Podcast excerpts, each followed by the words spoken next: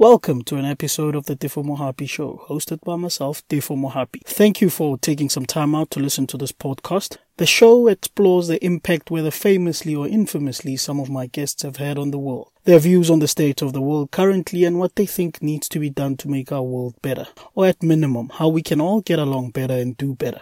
Make sure to head over to radio.iafrikan.com. That is radio.iafr ikan.com and subscribe to get notified on new episodes of this podcast and other iAfrikan radio shows. I hope you find this episode insightful.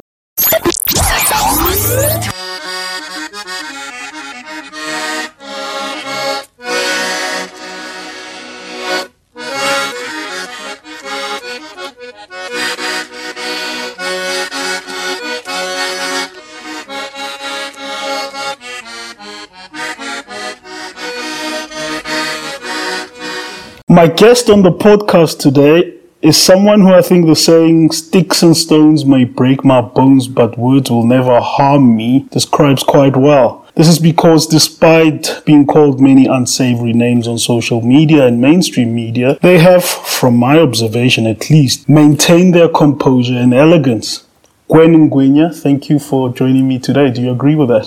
Thanks for having me. I'd say to a large extent, yes, that's true. Why would you say that? Well, I mean, obviously, I'm no stranger to, I suppose, some more controversial topics, and particularly before I was doing what I was doing now, more in, you know, being involved in tech and policy and regulation. Obviously, was involved in policy making at the Institute of Race Relations, and then a member of Parliament for the Democratic Alliance. So, yes, I think I've been at the front of some, some controversial issues in the South African context, which I'm happy to explore in this podcast as well if there's if there's time and space for it. Given that, would you say you've been a polarizing figure, as some would say? Well, I think if you stand for something, inherently you probably do polarize because there'll be people who will agree with your take and issue and, the, and those who don't. So I don't think polarizing in that sense is a bad thing. It means you've taken a position, right? People who never take any positions will necessarily never be polarizing figures. So in that sense, I'm quite happy to have been somebody who's taken a stand on some very important um, issues. But I think in South Africa particularly, we really value this idea of unity, and I think it's taken too far far sometimes. I mean, of what course, we, we must be, you know, we must build a sense of national unity and work together. But when unity means that we're afraid of debate, and anyone who engages in a debate is then seen as divisive or factional, then, then that's a problem. And I think that's unity taken too far. So I think there's there's a space definitely for polarizing debate in the sense that debates that make people think and make them take up positions. And there's a time for obviously unity where it's called for as well. That, that, that's interesting that you mention, I mean, and uh, unity in South Africa. Given the history of the country, obviously, it wasn't not not always united. And if you look at things like the 1913, I think it's 1913 Land Act, yeah, which divided the country, which was the premise of, I think, the beginning of dividing the country along racial lines. Or what what what is your thoughts on that the country, yes, was historically divided along racial lines. Race is not, I mean, reading some of the, what you've written and listening to some of the things you've said. Race, obviously, even myself, I agree that scientifically speaking, race is, is nonsense, right? The levels of melanin don't determine someone's mental or physical capabilities. But wouldn't you empathize or sympathize with the fact that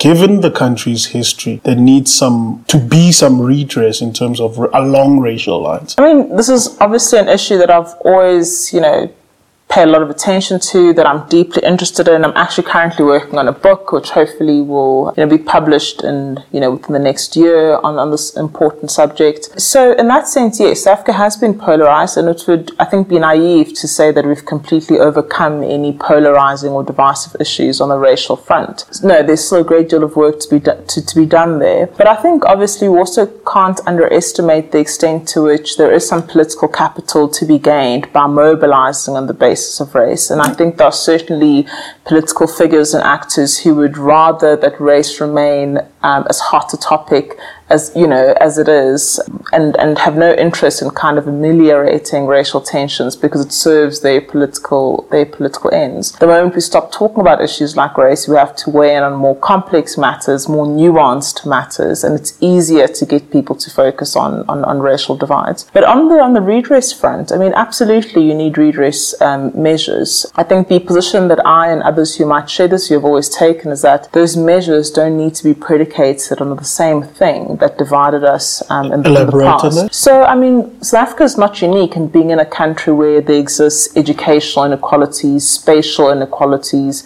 disparities in access to public health care. Many countries face these issues. Our the reason we face these issues may be because of a racially divided past. Other countries might face the issue because maybe there was civil war, there was genocide. So the cause of the educational shortcomings or the public health care disparities doesn't so much matter so much as finding the solutions um, for it. So you can say, well, how do we build an inclusive public healthcare system?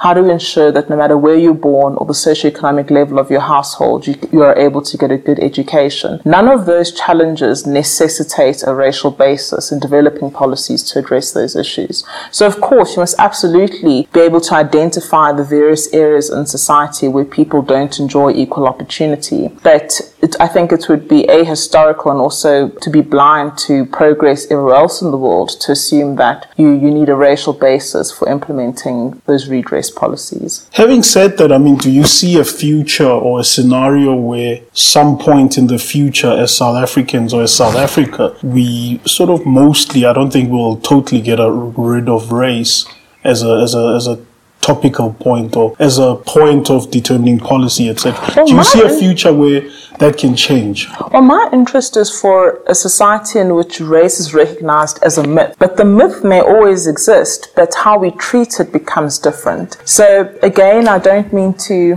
to offend anyone who may be religious. I'm not going to mention a particular religion. All I can say is that all of us have perhaps beliefs that we might classify as being superstitious or unrealistic realistic. You know, if I said, you know, there's a green monster that flies around the earth, people would probably look at me like, no, there isn't, mm. you know. But yet, if a growing number of people started to believe in that, there isn't really probably much that you could you could do about it. But it doesn't mean that their belief needs to find um, voice in policy. So whatever kind of myths and superstitions may exist out there in society, government doesn't say, well, I'm going to take that myth and and and and and, and find expression for it in policy policy. So all I'm saying is that we can reach society where race has no place in official government policy. What people choose to do in the privacy of their own homes when they talk over the braai, you know, that's up to them. You, if you want to identify as a tiger, that's you. You want to identify according to your race. If your race means a huge mm-hmm. part of your identity, that's also on you. It's just saying that the government is not going to, through its policies, reinforce um, these social myths. So would you say because of you labeling it as a myth, which I partly agree with. Well, it's it's very much so a scientific myth, right? We can it agree is, that it doesn't it exist in a scientific yeah. sense. The only thing stopping it from also being a social myth, and whereas right now it's currently a social reality because it still finds expression in policy. But I think if it didn't exist scientifically, nor could you find expression for it in any policy or social Uh, you know, construction, then it would have to be a social myth as well. Something that people perhaps refer to themselves as, but nothing that really has any impact on how society is organized. Okay. Then would you say that because it's a scientific myth and you want it to become a social myth, you would be, and you don't want it to be used to determine policy, you would be anti affirmative action, anti BEE, black economic empowerment, for those listeners who don't well, know what anti race based affirmative action. So, affirmative action that tries to afford people with disparate opportunities, equal opportunities, is a kind of affirmative action I would support. So, by that I mean is that let's say you have um, a school and you recognize that if we just said, we're just going to look at the results. And those children who score fairly i mean score highly we're going to accept them for places at universities or whatever the consequence of high grades are. But you don't look at the fact that those p- people coming in even to the same education institution don't have from the from the first premise the same ability to learn because I don't know, somebody is coming from a household where they don't get any food at all. So they're coming to school really hungry, they can't concentrate, and that affects their ability to learn. So you might say a solution to that, which is a positive solution, requires, you know, direction of resources, is perhaps a nationwide school feeding program. Um, that is an affirmative action of a sort because negative policies just say everyone must have the same, we're going to treat everyone the same. The moment you go into the territory of not just a negative policy that says we're not going to prevent you from getting, getting education, the moment you start moving into positive policies which say we're actually going to do something actively to try and help you get to the same level playing field. Those are all affirmative um, type of policies. So a policy that, um, as I say, a school feeding program, you might have resources direct to people who live in, in far in faraway areas and say it's unacceptable that somebody has to walk 10 kilometers to get to school. So there's going to be a national shuttle service for those who live um, far from the schools they attend. All of those kinds of policies that essentially have as their aim the equalizing of opportunities that people can start to compete on an equal playing field, I would definitely support. And we must think of the ways in which people, it might seem that everyone has access, but not everyone has the same means to, in fact, utilize that access. So if you say everyone can go to school, doesn't mean that everyone actually has the capacity to, to utilize that opportunity. True. Either because they have no parents or they're heading up a household with, with children. So, yes, they can in theory go to school, but now what are they going to do with their younger siblings? Or in theory, they can go to school, but they go to school hungry, so they can't, in fact, actually learn. Or in theory, they can attend a school, but they live too far away to actually get to that school. So there are many things which access on its own doesn't ensure, and anything you do to ensure the ability to utilize that access, I would classify as being in the, in the realm of affirmative policies, except they apply to anyone who suffers from that disadvantage. You don't say, we're only going to provide food for you if you are starving and black. We just say, well, if you are hungry and cannot learn, we're going to provide. Going to provide. Yes. And how do you see that the same sort of thinking applying to a policy like BEE in terms of making it, you're talking about making sure that people have access instead of just saying there's a law that says everybody can go to school, but being proactive and making sure that people have this access? Yeah. So, I mean, B is the same. A lot of um, the requirements in B policy um, are based on, you know, the recipients, the beneficiaries um, being black, whereas in theory, you're trying to target some particular need. So, let's take, for example, one, one purpose of B may be to encourage the development of small businesses. That's why you allocate a certain number of points to those more established businesses who support um, enterprise development or smaller businesses. So, again, there, there's no reason why you can't support small business, um, regardless of who, of who the small business owner is, regardless of who is the person um, creating jobs. Okay, just to go off a t- tangent. And I think, sorry, yes. no, before, no we, before we move on, I think an important point to, to state is that, in fact, those people who, who, who, who recognize that um, the majority of South Africans are black South Africans, and also the majority of those who are disadvantaged are black South Africans, should have no problem with policies based on disadvantage, since it only makes sense that if the majority of Correct, disadvantaged are, are black, yeah. then if you have disadvantage based policy, the primary beneficiaries will be black South Africans.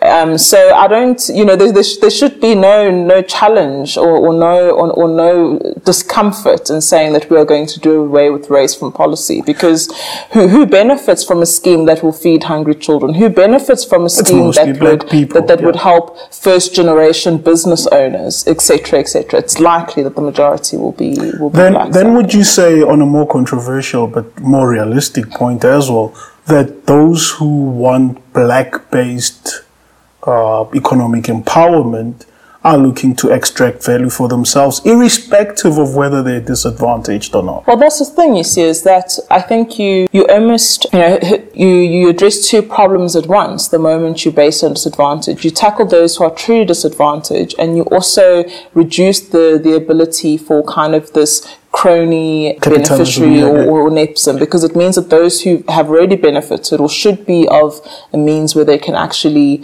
help themselves don't in fact then qualify and don't use their race to continually qualify. Because that's the other thing. Socioeconomic indicators you can move from one socioeconomic group to another. So once you're no longer um, you know whatever the, the, de- the definition is once you no longer need assistance Sort of then you no longer upwards, yes yeah, once yeah. you socially mobile, you move out of that group needing assistance. Whereas if you base a policy on race, you never stop being black. So when when do we Yeah, I stop? could be a billionaire or millionaire and still benefit from being. Yes. So You've seen it happen. socioeconomic indicators change, but but your race in, in, in theory doesn't. You're a liberal, right?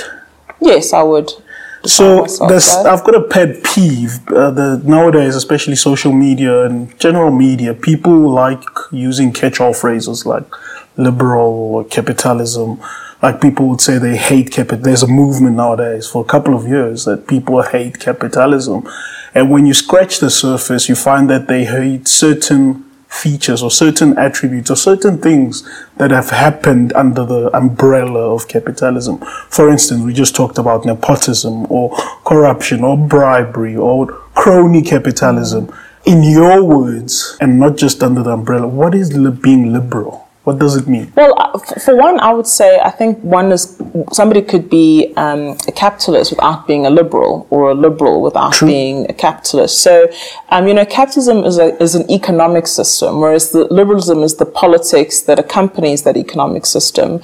Um, and of course, in most countries that we see today, the two tend to go hand in hand, Yes. since you believe in a competitive and free market in which those who generate profits can keep those profits. That generally tends to go along with the political system that reinforces those kinds of individual rights but they're not necessarily um, the same. I mean you could live in a society where enterprise and business is valued but other social freedoms are heavily restricted and that wouldn't be liberal at all. And perhaps that is what we would define a country like china where certainly there is enterprise and those who make profits definitely can get to retain them. And um, many successful people, um, you know, businesses have been generated, and yet there's a huge quashing of other social, you know, freedoms in China as well. And one wouldn't describe that country as necessarily being Liberal. being, being a liberal country.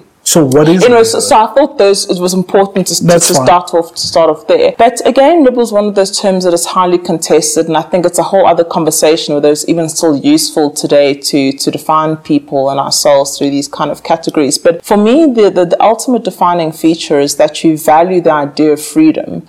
Um, and mostly individual freedoms. And it sounds kind of abstract, but the more you drill down to a lot of things flow from, from that belief, right? That individual freedom is, is, is, is absolutely sacrosanct, right? So it's because of individual freedom that, you know, you would say the state has no right to seize your property, that you would resist interferences in the state and what are people's private affairs and private transactions. So the belief in individual freedom necessarily gives rise to you know those more kind of economic freedoms that are garnered by capitalism um, as well. But I mean, some other more. I mean, I just want to pick on maybe areas where people might not have necessarily translated liberal ideas, and another area besides race-based policy that I feel quite passionately about is let's say on immigration policy. Yep. So if you follow that same theory of liberalism, where you value individual freedom and you are you know you are inherently kind of suspicious of state interference then it means it's quite natural therefore that my position on immigration is actually that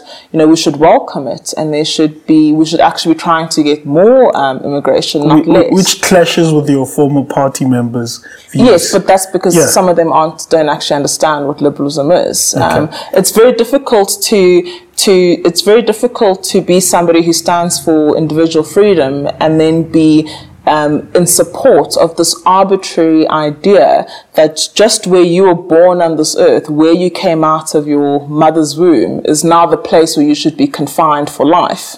Unless you meet some kind of extraneous factors. I've always found that very bizarre. Just because I happen to be born in South Africa, why do I not belong in any other part of the world but South Africa? I mean, it's it's a really arbitrary way to, to, to view things. It might make things pragmatically easier, but on a principled level, it's it's it's really difficult um, to justify. So, in my view, I would really welcome a day in the future where people can move. We're just all global citizens, and you can move freely around in the world. It doesn't mean you don't necessarily have borders and, and other things. I think they might still be used for reasons because obviously there are criminals, there are people who will try to escape responsibility in one area by fleeing to another. So I think there will always probably need to be cooperation between different regional groups and peoples to say, actually, we're not going to, if you've committed these crimes, you're not welcome here, or if you commit these crimes, you are not welcome, etc. We are going to communicate with, if you've committed crimes somewhere else, you can't come and seek refuge here for, for that crime that we also recognize um, as a crime, for example. So there are still good reasons to monitor borders. And um, I think also, lot, unfortunately, people are not well versed in the literature and the research on immigration policy. So often we're talking about very different things. So mm. when you tell people that you know I'm a proponent of open borders, they just think it's anarchy. You know, free everyone all, it's yeah. a free for all. Yeah. Whereas that's not necessarily the case. I mean, I would describe the EU as, and it would describe itself as a region of open borders, but it doesn't mean there's no security. I mean, yes, if you move between one European country to another, it may be the case that you don't have to have a visa, but you may be asked to present your passport or yeah. to show your identity. They, they might even note, um, you know, that you're now in this country. You'll receive a stamp. So you, you, there are lots of reasons why you might still want to monitor who's coming into your, your geographic area, who's going out, without it necessarily meaning it's permission based. So I'm not asking for your permission, but you have to, you do Account. have to make you have us, to be accountable. yes, you do have to make us aware yeah. that you're moving here, and maybe even why are you coming here. So there, there, there's many regulations and order that can still be put around a framework of open borders. So it's, it's not kind of anarchy as people expect that it would be, and I think that's a much more reasonable um, way to um, to live and to govern the world. So we're all just global citizens. So if you had to summarize being liberal, you'd say it's about self-determination. Exactly. The core, the core principle is about. Yes. So that rules out communist nations, all those socialist nations, which yes. and mostly restrict very, self-determination. Yes, and it means there's a very high standard for government interference. It doesn't mean that it's, as I said, anarchy and government can't interfere. No, you know, in order, in fact, in order to have freedom, you almost need government. You know, freedom requires rules no, when there are no rules, there's anarchy and probably no freedom, you know um, criminals run the place, people's freedoms are actually mm. oppressed. So you actually need, in my view, regulations and a government infrastructure to, in, to enforce people's freedoms. But it just means that there's a very high standard for anything the government wants to do. If the government says we are going to prohibit you from doing X, they need to present very good reasons and almost to show that there couldn't be another way they could achieve that same goal without restricting your freedom. You once worked at Bloomberg, right? Yes. As an analyst why did you venture into politics? Oh, I've, I've taken I, a very. I, I hate um, politics. I've, I've, been, I've done uh, uh, quite a couple of things. So from, um, you know, from university, I say, well, from South Africa. So I, I got a degree at, at UCT and yeah. then I moved to, um, to France and um, studied there, um, doing a, doing a master's. And it was actually there, I was doing my thesis on cartels in India. Um, initially, it was just going to be just kind of desktop research, do it from France, mm. but through trying to get source information in India um, about the companies there, I ended up building quite good contacts there. So I moved to India to work as an economic researcher in India, and it was kind of still the early days of like LinkedIn, and I was in yeah. India for about a year or so when I got an email from a recruiter who was, I must say, incredibly vague. I think I just create a LinkedIn account and yeah. a, recruiter was, you know, say to me, Hey, I'm so and so, whatever their name is. Um, where do you see yourself in the next 10 years? And ask me a couple That's of odd. questions. Yeah. And I, my initial response yeah. was well, sorry, who are you? Why are you asking me this? And they said, sorry, I can't tell you, um, why I'm asking or who I'm asking. So do you think maybe on behalf tr- of? So it sounded very sketchy. But since they weren't asking for personal details, they were just asking what are my interests, Mm-hmm. what, are, what are my plans for the next ten years. I thought, well, there's no harm in, in just Sharing, responding. Um, and I knew obviously, well, it came via, the message came via LinkedIn. So I thought, okay, still a getting, yeah, yeah. it's maybe how these things work. And yes, and it turned out to be a recruiter for Bloomberg. And I still find it weird, but apparently that is industry practice. A lot of these big companies will use recruiting firms and they won't tell you who they're recruiting on behalf of until they know that they're sufficiently interested in you as, as, a, as a something, yeah. candidate, yes. So you would say they were tracking your progress. Well, I think, um, yeah, I mean, they probably just entered, you know, we're looking for somebody with X Oh, on. LinkedIn, yeah, it was the early days of yes, LinkedIn, it, yeah. like, it showed up. Um, Nowadays, you wouldn't respond to those. yes, probably not. Yes, and I'm sure maybe recruiters have also developed maybe slightly more sophisticated ways of approaching people. Yeah. Um, yes. So from Bloomberg, you moved, I think, to So the then I was yeah. So then IRR. Yeah, so I was in Bloomberg in London. That's where initially the, the recruit recruiter was from. So I spent time in Bloomberg in London and then moved down to Bloomberg here in South Africa. I think with, with many companies in the fin- financial services, um, fintech space, which Bloomberg very much I know a lot of people know Bloomberg as like news, but I think even internally, and if you look at where it generates most of its revenue from, Bloomberg is right? definitely a fintech company. Yes. The yes. terminals, Yeah, yeah. I would say Yeah. Bloomberg's first and foremost a fintech company that also happens to do news and, and the other things.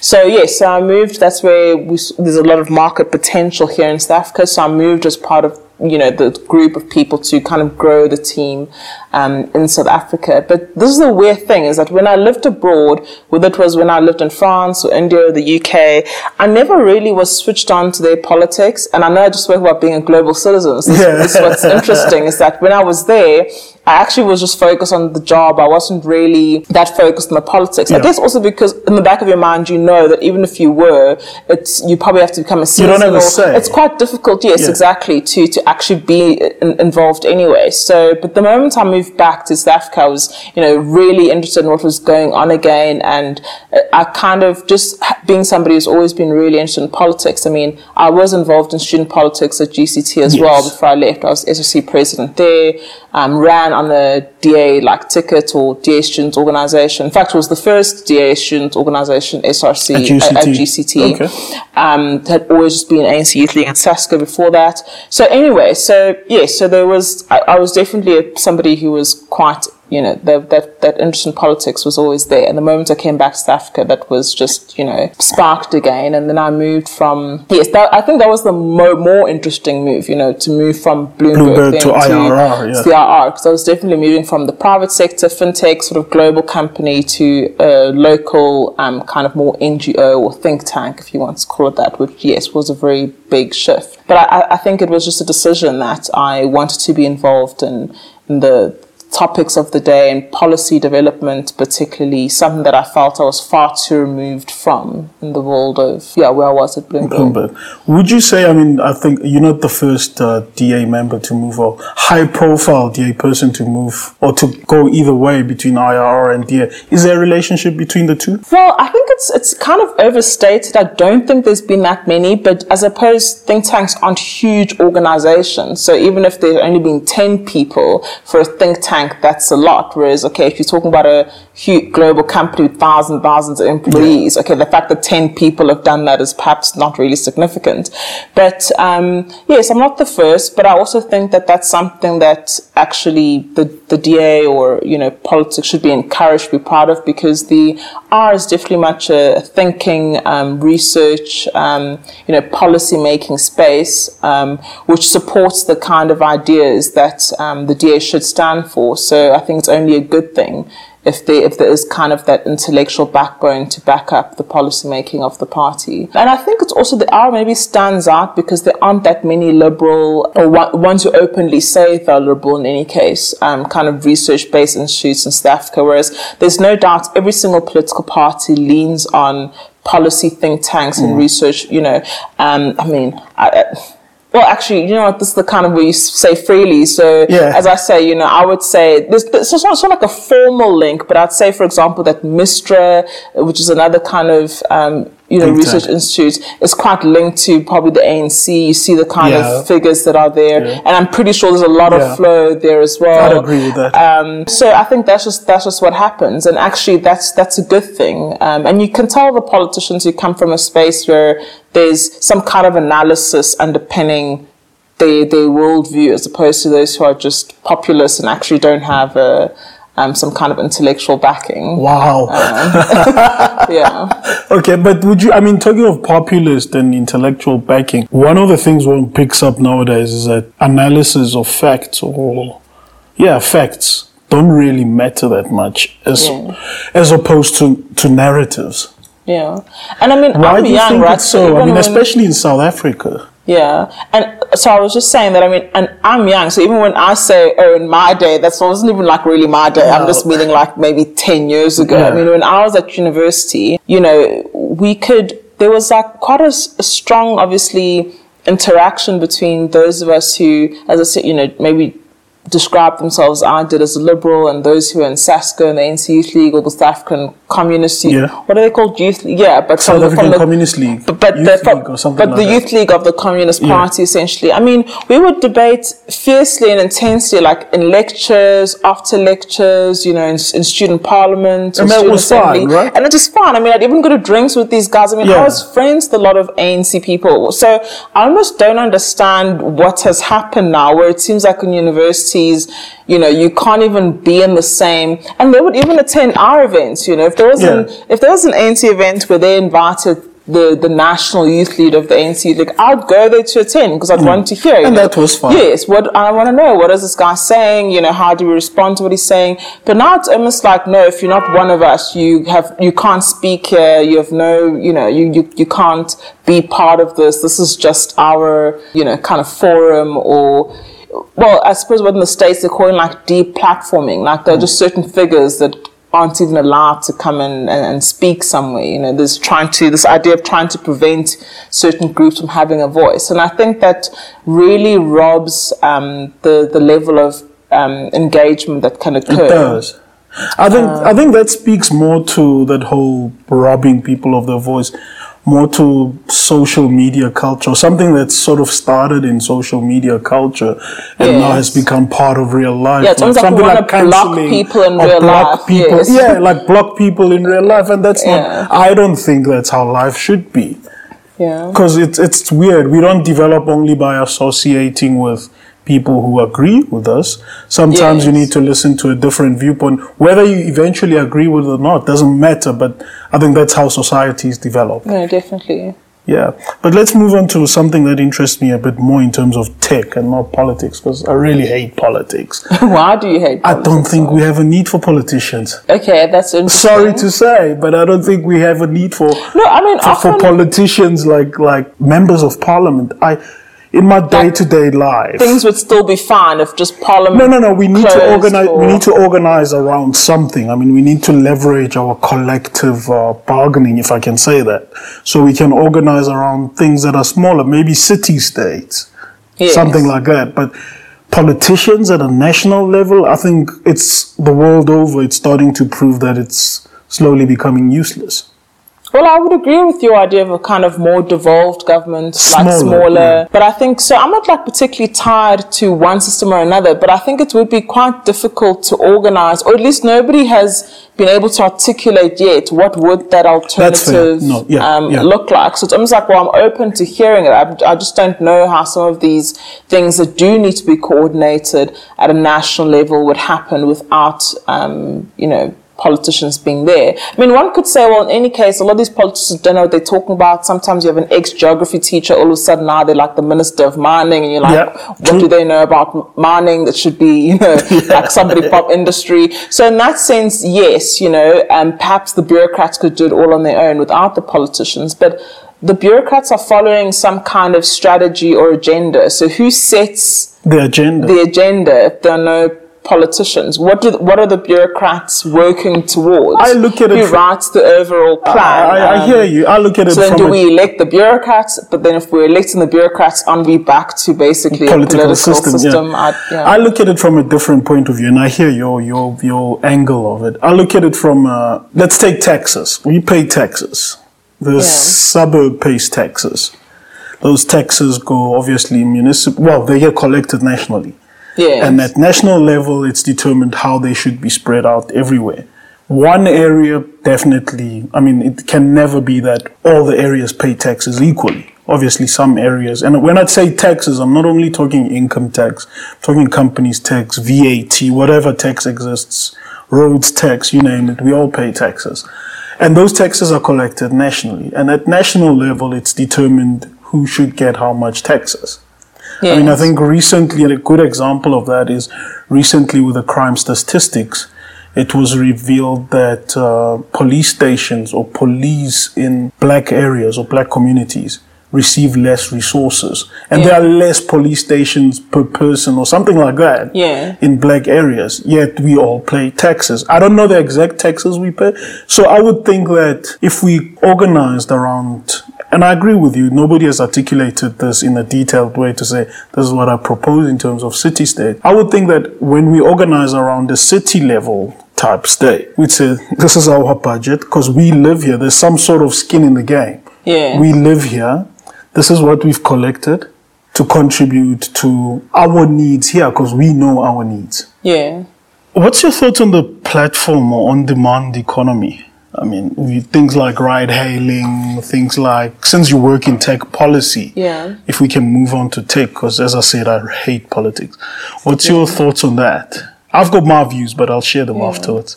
Well, I mean, I mean, there's there's so much to say, but I'm obviously interested uh, in From an economic from- point of view, Yeah, let's start from there. a you know policy impact point of view, and I just I think that obviously around the world we're already seeing you know the the consequences, some positive, some negative, um, of these um, new platforms. But I think in South Africa we're almost in a unique position where, well, not completely unique, but um, we're in a fortunate position, I think, where some of these technologies are almost like trickle down technologies. So we they happen somewhere else first Yes. before they, they, they, they, they arrive here. And I think we should be using that almost that lag time to, to start thinking about what the effects are going to be, how do we prepare for them, um, how should we respond on a policy level. Instead, we don't do that. We're almost just like watch it happening, watch it. It's like seeing a ship or something or Coming co- to coming hit you, towards yeah. you, and you're just like not moving, you're not strategizing, you're not doing anything. And then only when it arrives do you want to start having conversations about, well, what is what is the impact going to be? You know, what do we do? So, I mean, we're the stage where yes, there are now some, for example, um, you know, there is you know platforms that um, you know provide work. So you know. Um, yeah, there are platforms which kind of try and crowdsource work if you Yeah, if you want to put that way. type, yeah. But they aren't they aren't ubiquitous. I mean, there's still a tiny fraction of the South African labour market. So I think there is still opportunity to manoeuvre there, where there could be a lot of thinking about the future as to which industries are most at risk to be to be hit, and how do we start reskilling those um, those people, People. or even how. I mean, I feel like the how is already there. We just need to actually just start it. doing it. Yeah. You know, um, so obviously it, needs a proper assessment. So I'm not saying these are the industries at risk. I'm just making hypothetical examples. Yes, I understand, If you can see that, well. Um, you know, driverless vehicles and drone technology in combination is going to make the entire trucking and logistics industry almost redundant because you're not going to need as many drivers um, anymore. And we don't so let's just hypothetically say that was an industry that you identified in the next 10 years. Anyone who's a driver is at significant risk of losing their job because of drones or driverless vehicles. So already you could start to have a program where maybe we're going to fund those people to do something else. We know that that skill will be required at least, you know, for the foreseeable, um, for the foreseeable future. Um, so I think you can start to target groups of people and groups of at-risk roles the moment and start to target them for training. And it doesn't mean that just because you've now learned how to, I don't know, you're a driver and you've just now learned how to be a UX designer that you're going to leave your job as a driver No. the next day. But you now kind of have that there kind of in your skills bank and maybe ready to transition when you do need to. So I think that's kind of how we need to also start viewing um, the effect on the future of work that these platforms will have is to, to think of just reskilling as the need to, to continuously acquire skills, even if you're not going to use them right at this moment. So reskilling isn't kind of like this disruptive moment in the future where oh, the, all of a sudden I now need to switch. Mm. No, it's kind of like you're just it's going on in your in your yeah. role and you just kind of quietly acquiring skills. So I could be in the job that I'm in now and take up a UX designer course. I know that maybe I could transition there or I could move into you know, just something else, but you're continuously acquiring skills that you may use in the future, but not, but not necessarily draw on um, right Immediately. now. And that's. Um, so I think those are the kind of things we need to to start doing in response because I think in terms of labor, that's where the, the most profound effect of these platforms and on demand economy is going to be. Yeah, and that's my sort of not anger but gripe or pet peeve with the current strike about banking workers and the banking industry in South Africa. So in South Africa, we've got this thing that 4IR. I hate that phrase. Yeah. 4IR is like an event. So it's going to yeah. come like, I don't know, Jesus comes from the sky or something yeah, and it arrives or it's arrived or it's about to arrive or something to that effect. And in the banking industry currently and the bank executives have sort of jumped on this and say, we're going to lay off a lot of people and it's because software is eating these jobs. You know, we're automating, we're digitizing, therefore we have to lay you off because of, and they've actually said this because of 4IR. And I'm yeah. like, but that's not true. As you say, it's a process. You knew and you saw the trends long ago. So you started putting in ATMs, which is software and hardware. Yes. And, you, and those yeah. replaced certain jobs yeah. inside the, the, the, the, branch. Yeah. That was a start. Yeah. Then you started having internet banking. That's another start. That eliminated certain jobs. And you saw the current trend coming. As you say, you could see that in the US yeah. or even in other developing markets that they're dropping branches and they're starting, they're moving to apps, they're moving to to internet banking. They're moving to AI chatbots that automate uh, support queries. So you have to lay off certain support stuff. So you can't come in 2019 and tell me somehow all of a sudden 4IR landed yes. and you had to ditch all, a lot of people. The important question is though, whose responsibility is it to spot those trends and do something about it? I think it, it, it works both ways. I mean, as an organization as big as a bank, mm you definitely have people, at least at the executive level, looking at these trends and saying, this is going to affect our, our, our bottom line. We need to become, I mean, software at the end of the day is about becoming more efficient. Yeah. Improving the bottom line. I suppose the difficult sell is you're basically asking people to reskill workers who they might be reskilling for different industries and companies. So who bears the burden of, I, I hear you, uh, but I'm not. I'm not necessarily saying reskill them. I'm saying think about it and make them aware yes, of it aware. because exactly. not not not everybody who works currently, let's say in a bank branch, is aware that is aware that exist. their job yeah. won't exist in a year, two, three, and it's actually on the way out. Let's put it that way. But also, not necessarily everybody who works in a bank branch wants to become a software programmer or a UX designer. Maybe others want to be carpenters or something that's still in demand. Yeah. So, but it's better as a bank and I'm just yeah. using banks as an example to make them aware of that. Yeah. And not give them this false hope that their jobs are guaranteed for a long yeah. time. But that's exactly it. But I actually think a lot of South African companies have tried to almost stall technological progress for the sake of not confronting different difficult political issues like I was about to say it's a political thing.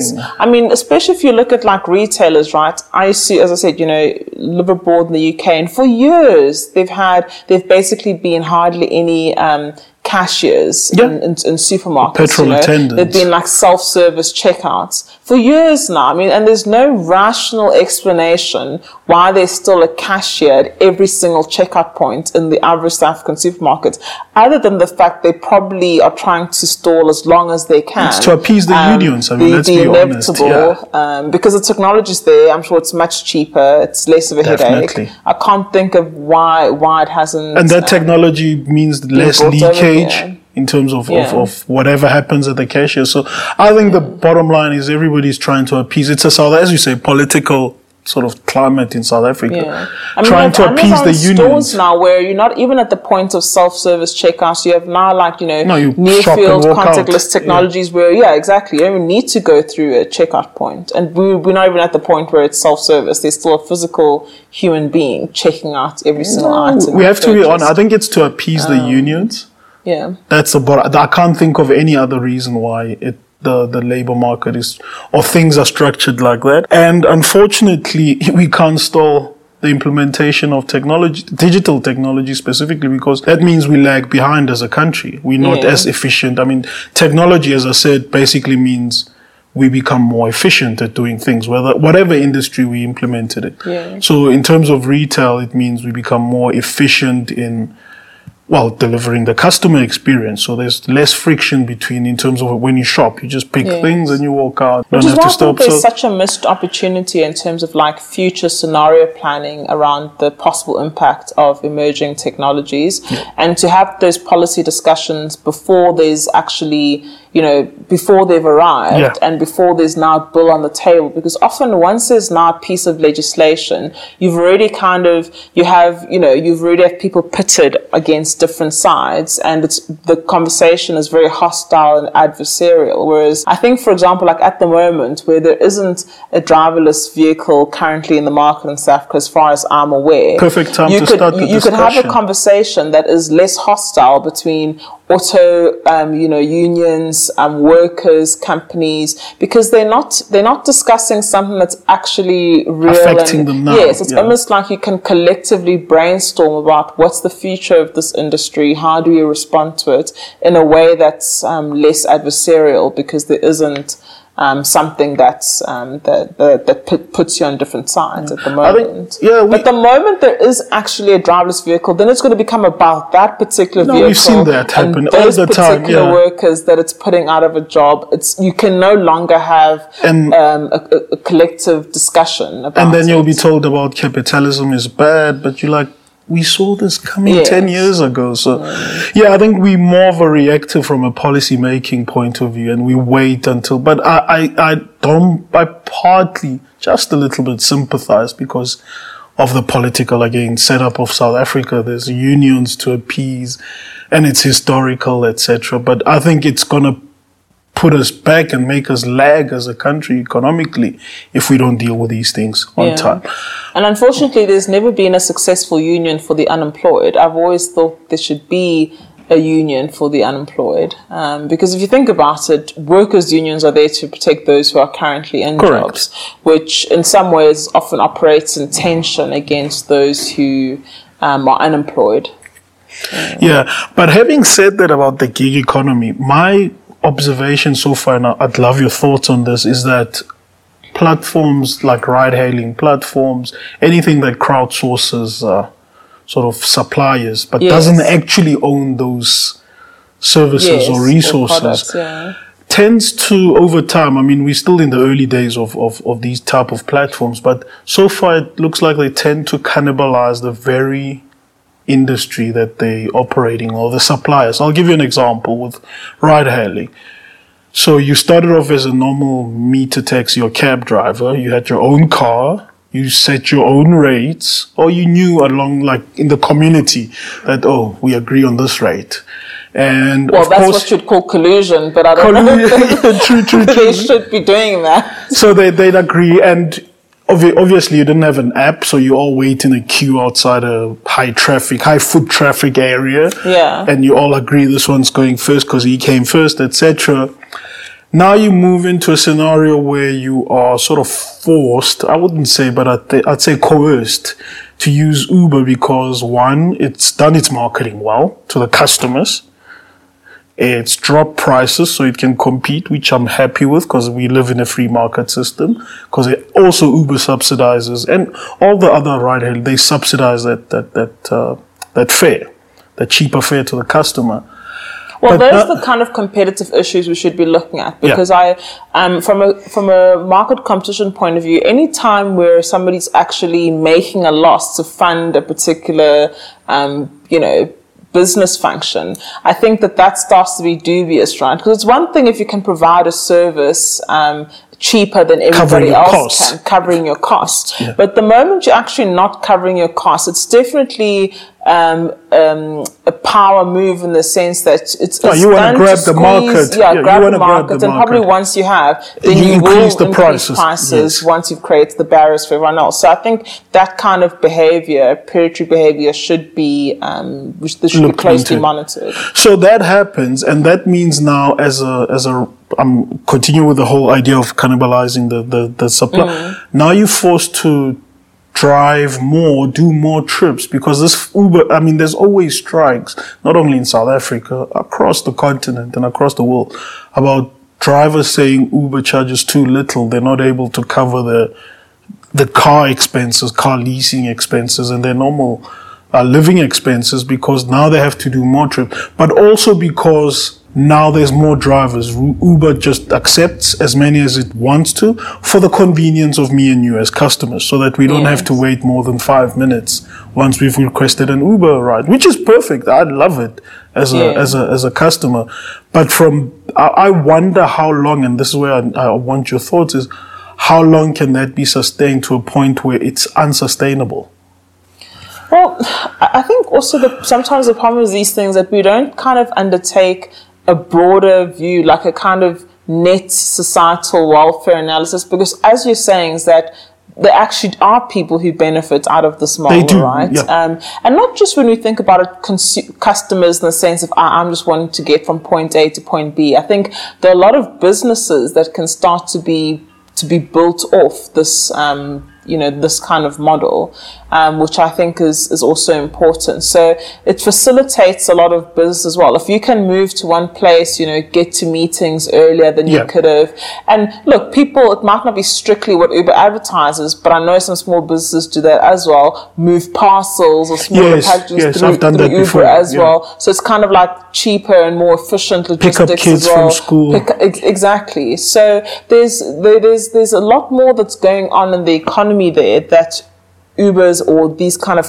you know hailing companies are plugging into, and all of that almost has to the net the, the benefits and the the losses almost have to be looked at completely to try and figure out is this service or platform um, overall, you know, something that's a net positive or a net neg- or um, a net negative um, in society. And I think unless you do that, it's difficult to say because you're always going to find anecdotal evidence that supports one view that's or right. another. That's right. I mean, you're not going to struggle to go out there and find drivers who are going to have the, the complete opposite of the kind of um, perhaps more tragic story that you've just outlined. Some drivers will say before that actually they were working for a taxi company that, that owned cars and they were driving. Mm. That happened as well. And now with Uber, they were able to finance um, their own vehicle because and they also are those schemes. They are those finance, people as um, well. For yes. Uber, yes. Um, a vehicle. So some of them now actually independently own their vehicle. They find their time is more flexible because they don't have a boss who says you have to drive in these hours. Maybe as long as you make X amount, that's fine. They can choose for themselves when to make that amount. In the early hours the morning, late at night, on the weekends.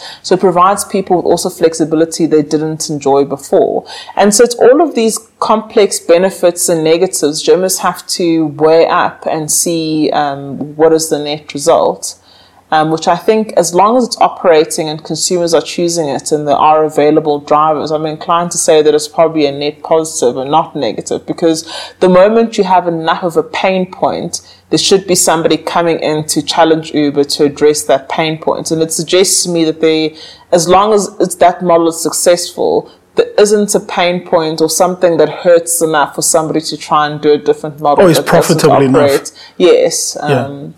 So I think, I mean, in a free market system, uh, although I mentioned that they do tend to cannibalize, but I think in a free market system, it's anything goes really within yeah. the within the laws. And given also, I see it as, and this is sort of not not really conspiracy theory, but it is actually happening. I see the current Uber model or the Bolt model or any other ride-hailing company as eventually we're going to have autonomous cars, self-driving cars. The current drivers, and it goes back to what you said earlier about anticipating things that are going to come and talking about them now. Eventually, these drivers are not going to be there. Yeah. Which means, which could mean that Uber could be able to maintain this pricing or even drop it further because there's no human sort of element. But also, it's, it's a kind of initial model. I think you're also going to people are going to find opportunities to use that model kind of as, as inspiration, but to iterate it in different ways that make sense for more niche segments of the market. I mean, you're already seeing. I, I can't remember the name now, but recently, in kind of response to I mean, unfortunately, the the, the frequency of um, gender-based violence that you're seeing now, there's kind of Uber, but only for women, and yes, somebody else is, starting is, Uber, yeah. but only for children. You know, with yeah. more tailored a more tailored model for that for that market because maybe people don't trust the standard um, e-hailing platform to send their kids with or to travel as a woman alone at night. So I think you are going to find almost, it's not, it's not technically a spin off, but these kind of, um, you know, companies that are inspired by that original model, but there's going to be more of them. Um, I think, and that'll probably be a better environment. Um, um, I would think that perhaps having one platform that monopolizes the entire market. We'll see. But another angle of, of these like platforms, but it also spreads over to other tech, digital tech platforms like Facebook, Twitter, Google, Amazon, and others, is that the way they're set up and given that they're digital tech platforms, in most cases, in most cases, they have, from a corporation point of view, they'll have two corporations or three in some cases if they venture into China. They'll have one incorporated in the US and another either incorporate, mostly incorporated in Ireland in the cases of Google, Facebook, Twitter, Microsoft, and many others. And in the case of Uber, they'll have another incorporated in Amsterdam. Yes.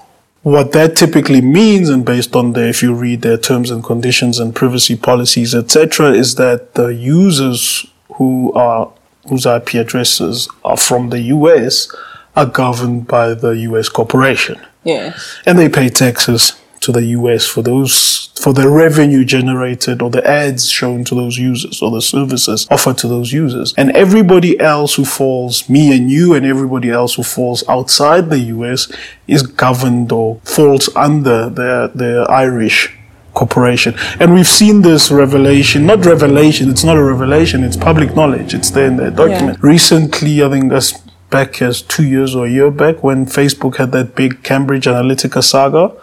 The South African Information Regulator sent a letter to the local Facebook Africa office, which is in Joburg, and asked them, please share more information about what's happened because you guys are saying you're Facebook Africa and your head office is here in Johannesburg a week or two later, a letter came back from Facebook Ireland, with the MD who's legally sitting in Ireland, saying that uh, just a note, the users in South Africa fall under Facebook Ireland.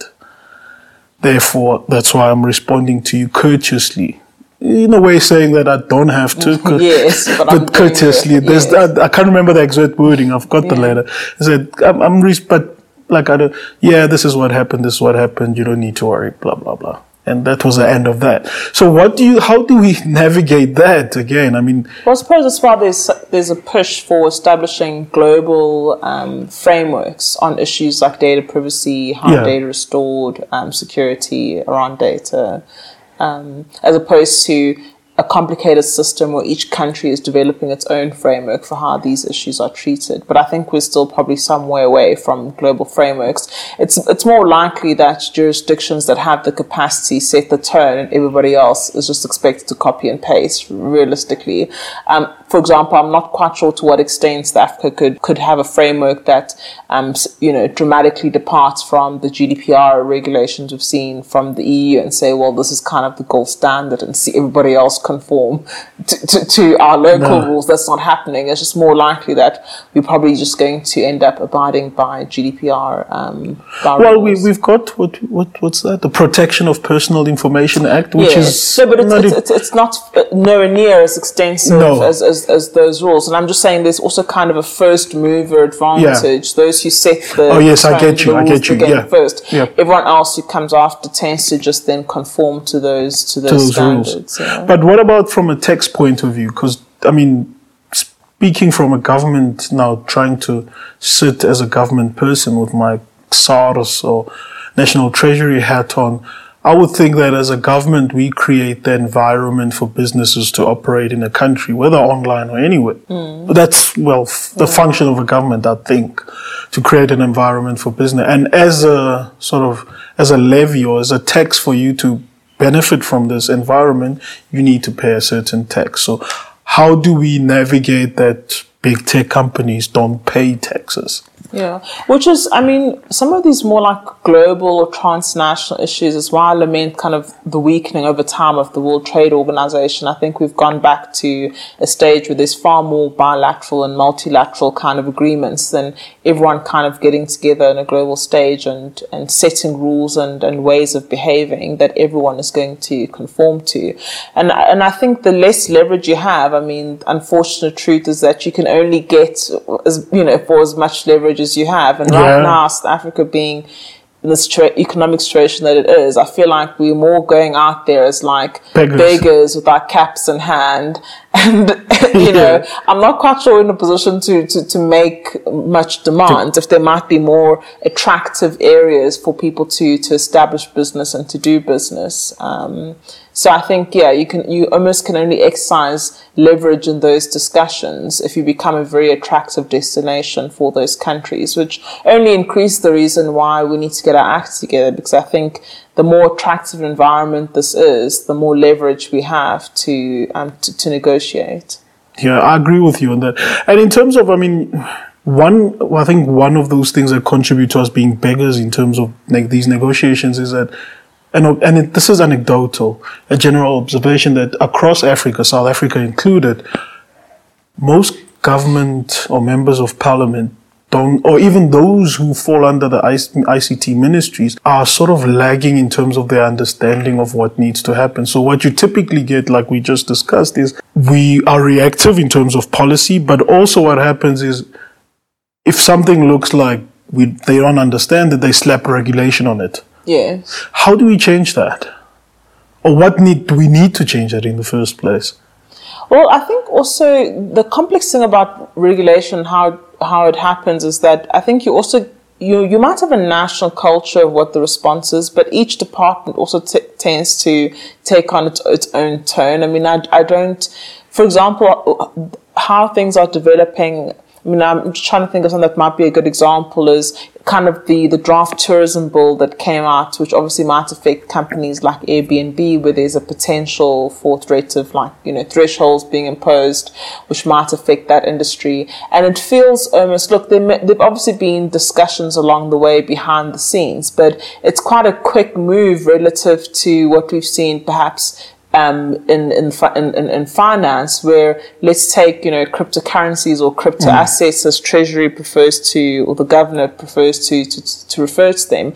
There was like a consultation paper, there were like guidelines, and we're still not at a stage where there's like a draft bill to govern um, cryptocurrency. So I think departments do, can take different approaches to how they deal with, you know, emerging technologies or mm, mm. innovation in that particular space. But and, and I think the approach that has been taken by by Treasury slash um, you know the the Reserve Bank is probably you know around cryptocurrencies is probably the the best way where you kind of adopt a wait and see model because you realize that the effects of this particular new model we don't know enough yet to just, as you say, just slap on regulations. Yeah. Let's monitor, what, you know, what the economic impacts are and see where we do need to um, to intervene.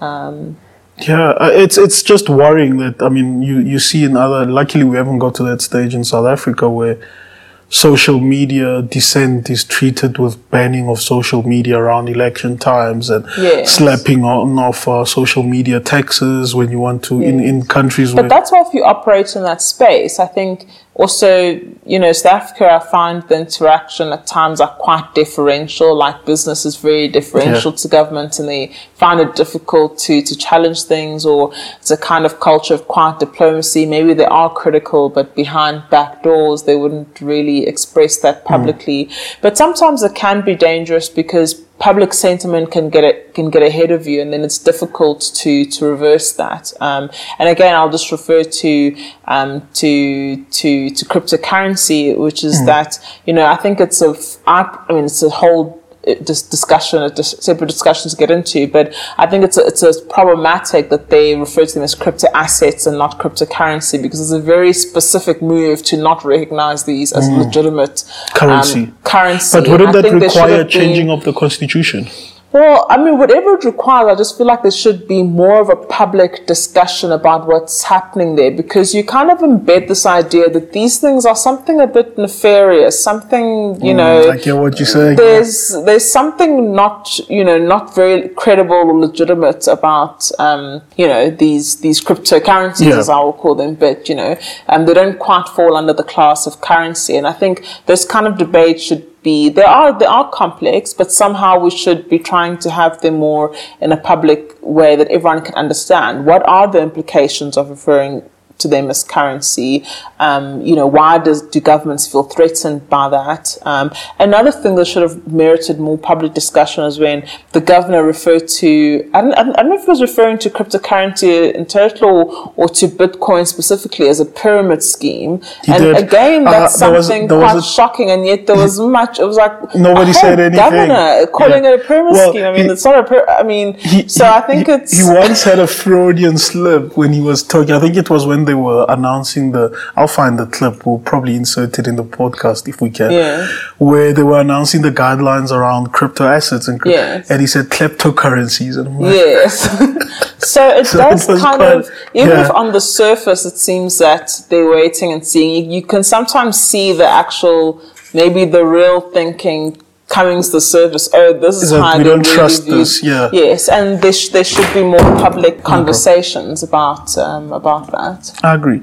Would you become minister of ICT? I mean, if there was ever an opportunity to do so, I mean, I still, I'm still very interested in politics. I think sometimes it's, you know, bad politicians give all politicians um, a bad name. So I think the more corrupt and bad politicians there are, the more people want to kind of have this really large um, distinction between politics and business. Whereas I think there could actually be just as much engagement and involvement, but with just a lot more transparency and, and accountability. But I think people are afraid who are in the private sector to express their political views because that might have you know consequences for for business etc but i hope i don't over time become that way where i become too sort of afraid to talk um, because i think a lot of people are you know it can hurt your Yeah. bottom line if you say the wrong things So you don't want to become like the other politicians.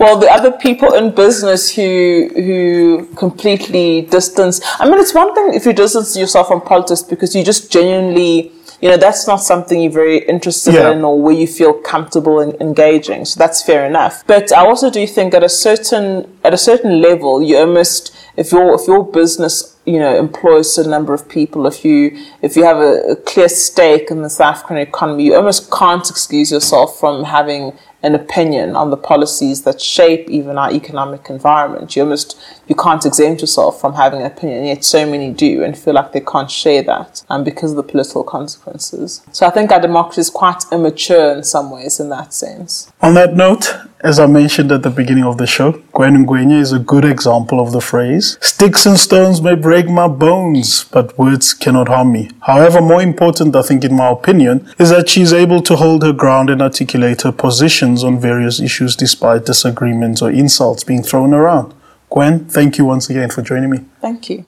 Thank you for listening to the Tefo Mohapi Show, which is broadcast by iAfrikan Radio.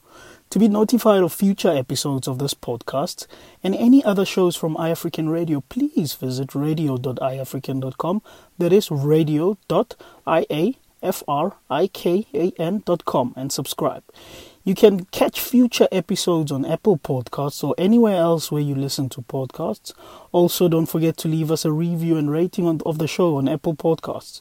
You can also follow myself on Twitter at Tefomohapi, which is T E F O M O H A P I. Also, don't forget to follow African2 on Twitter at I A F R I K A N. Koto.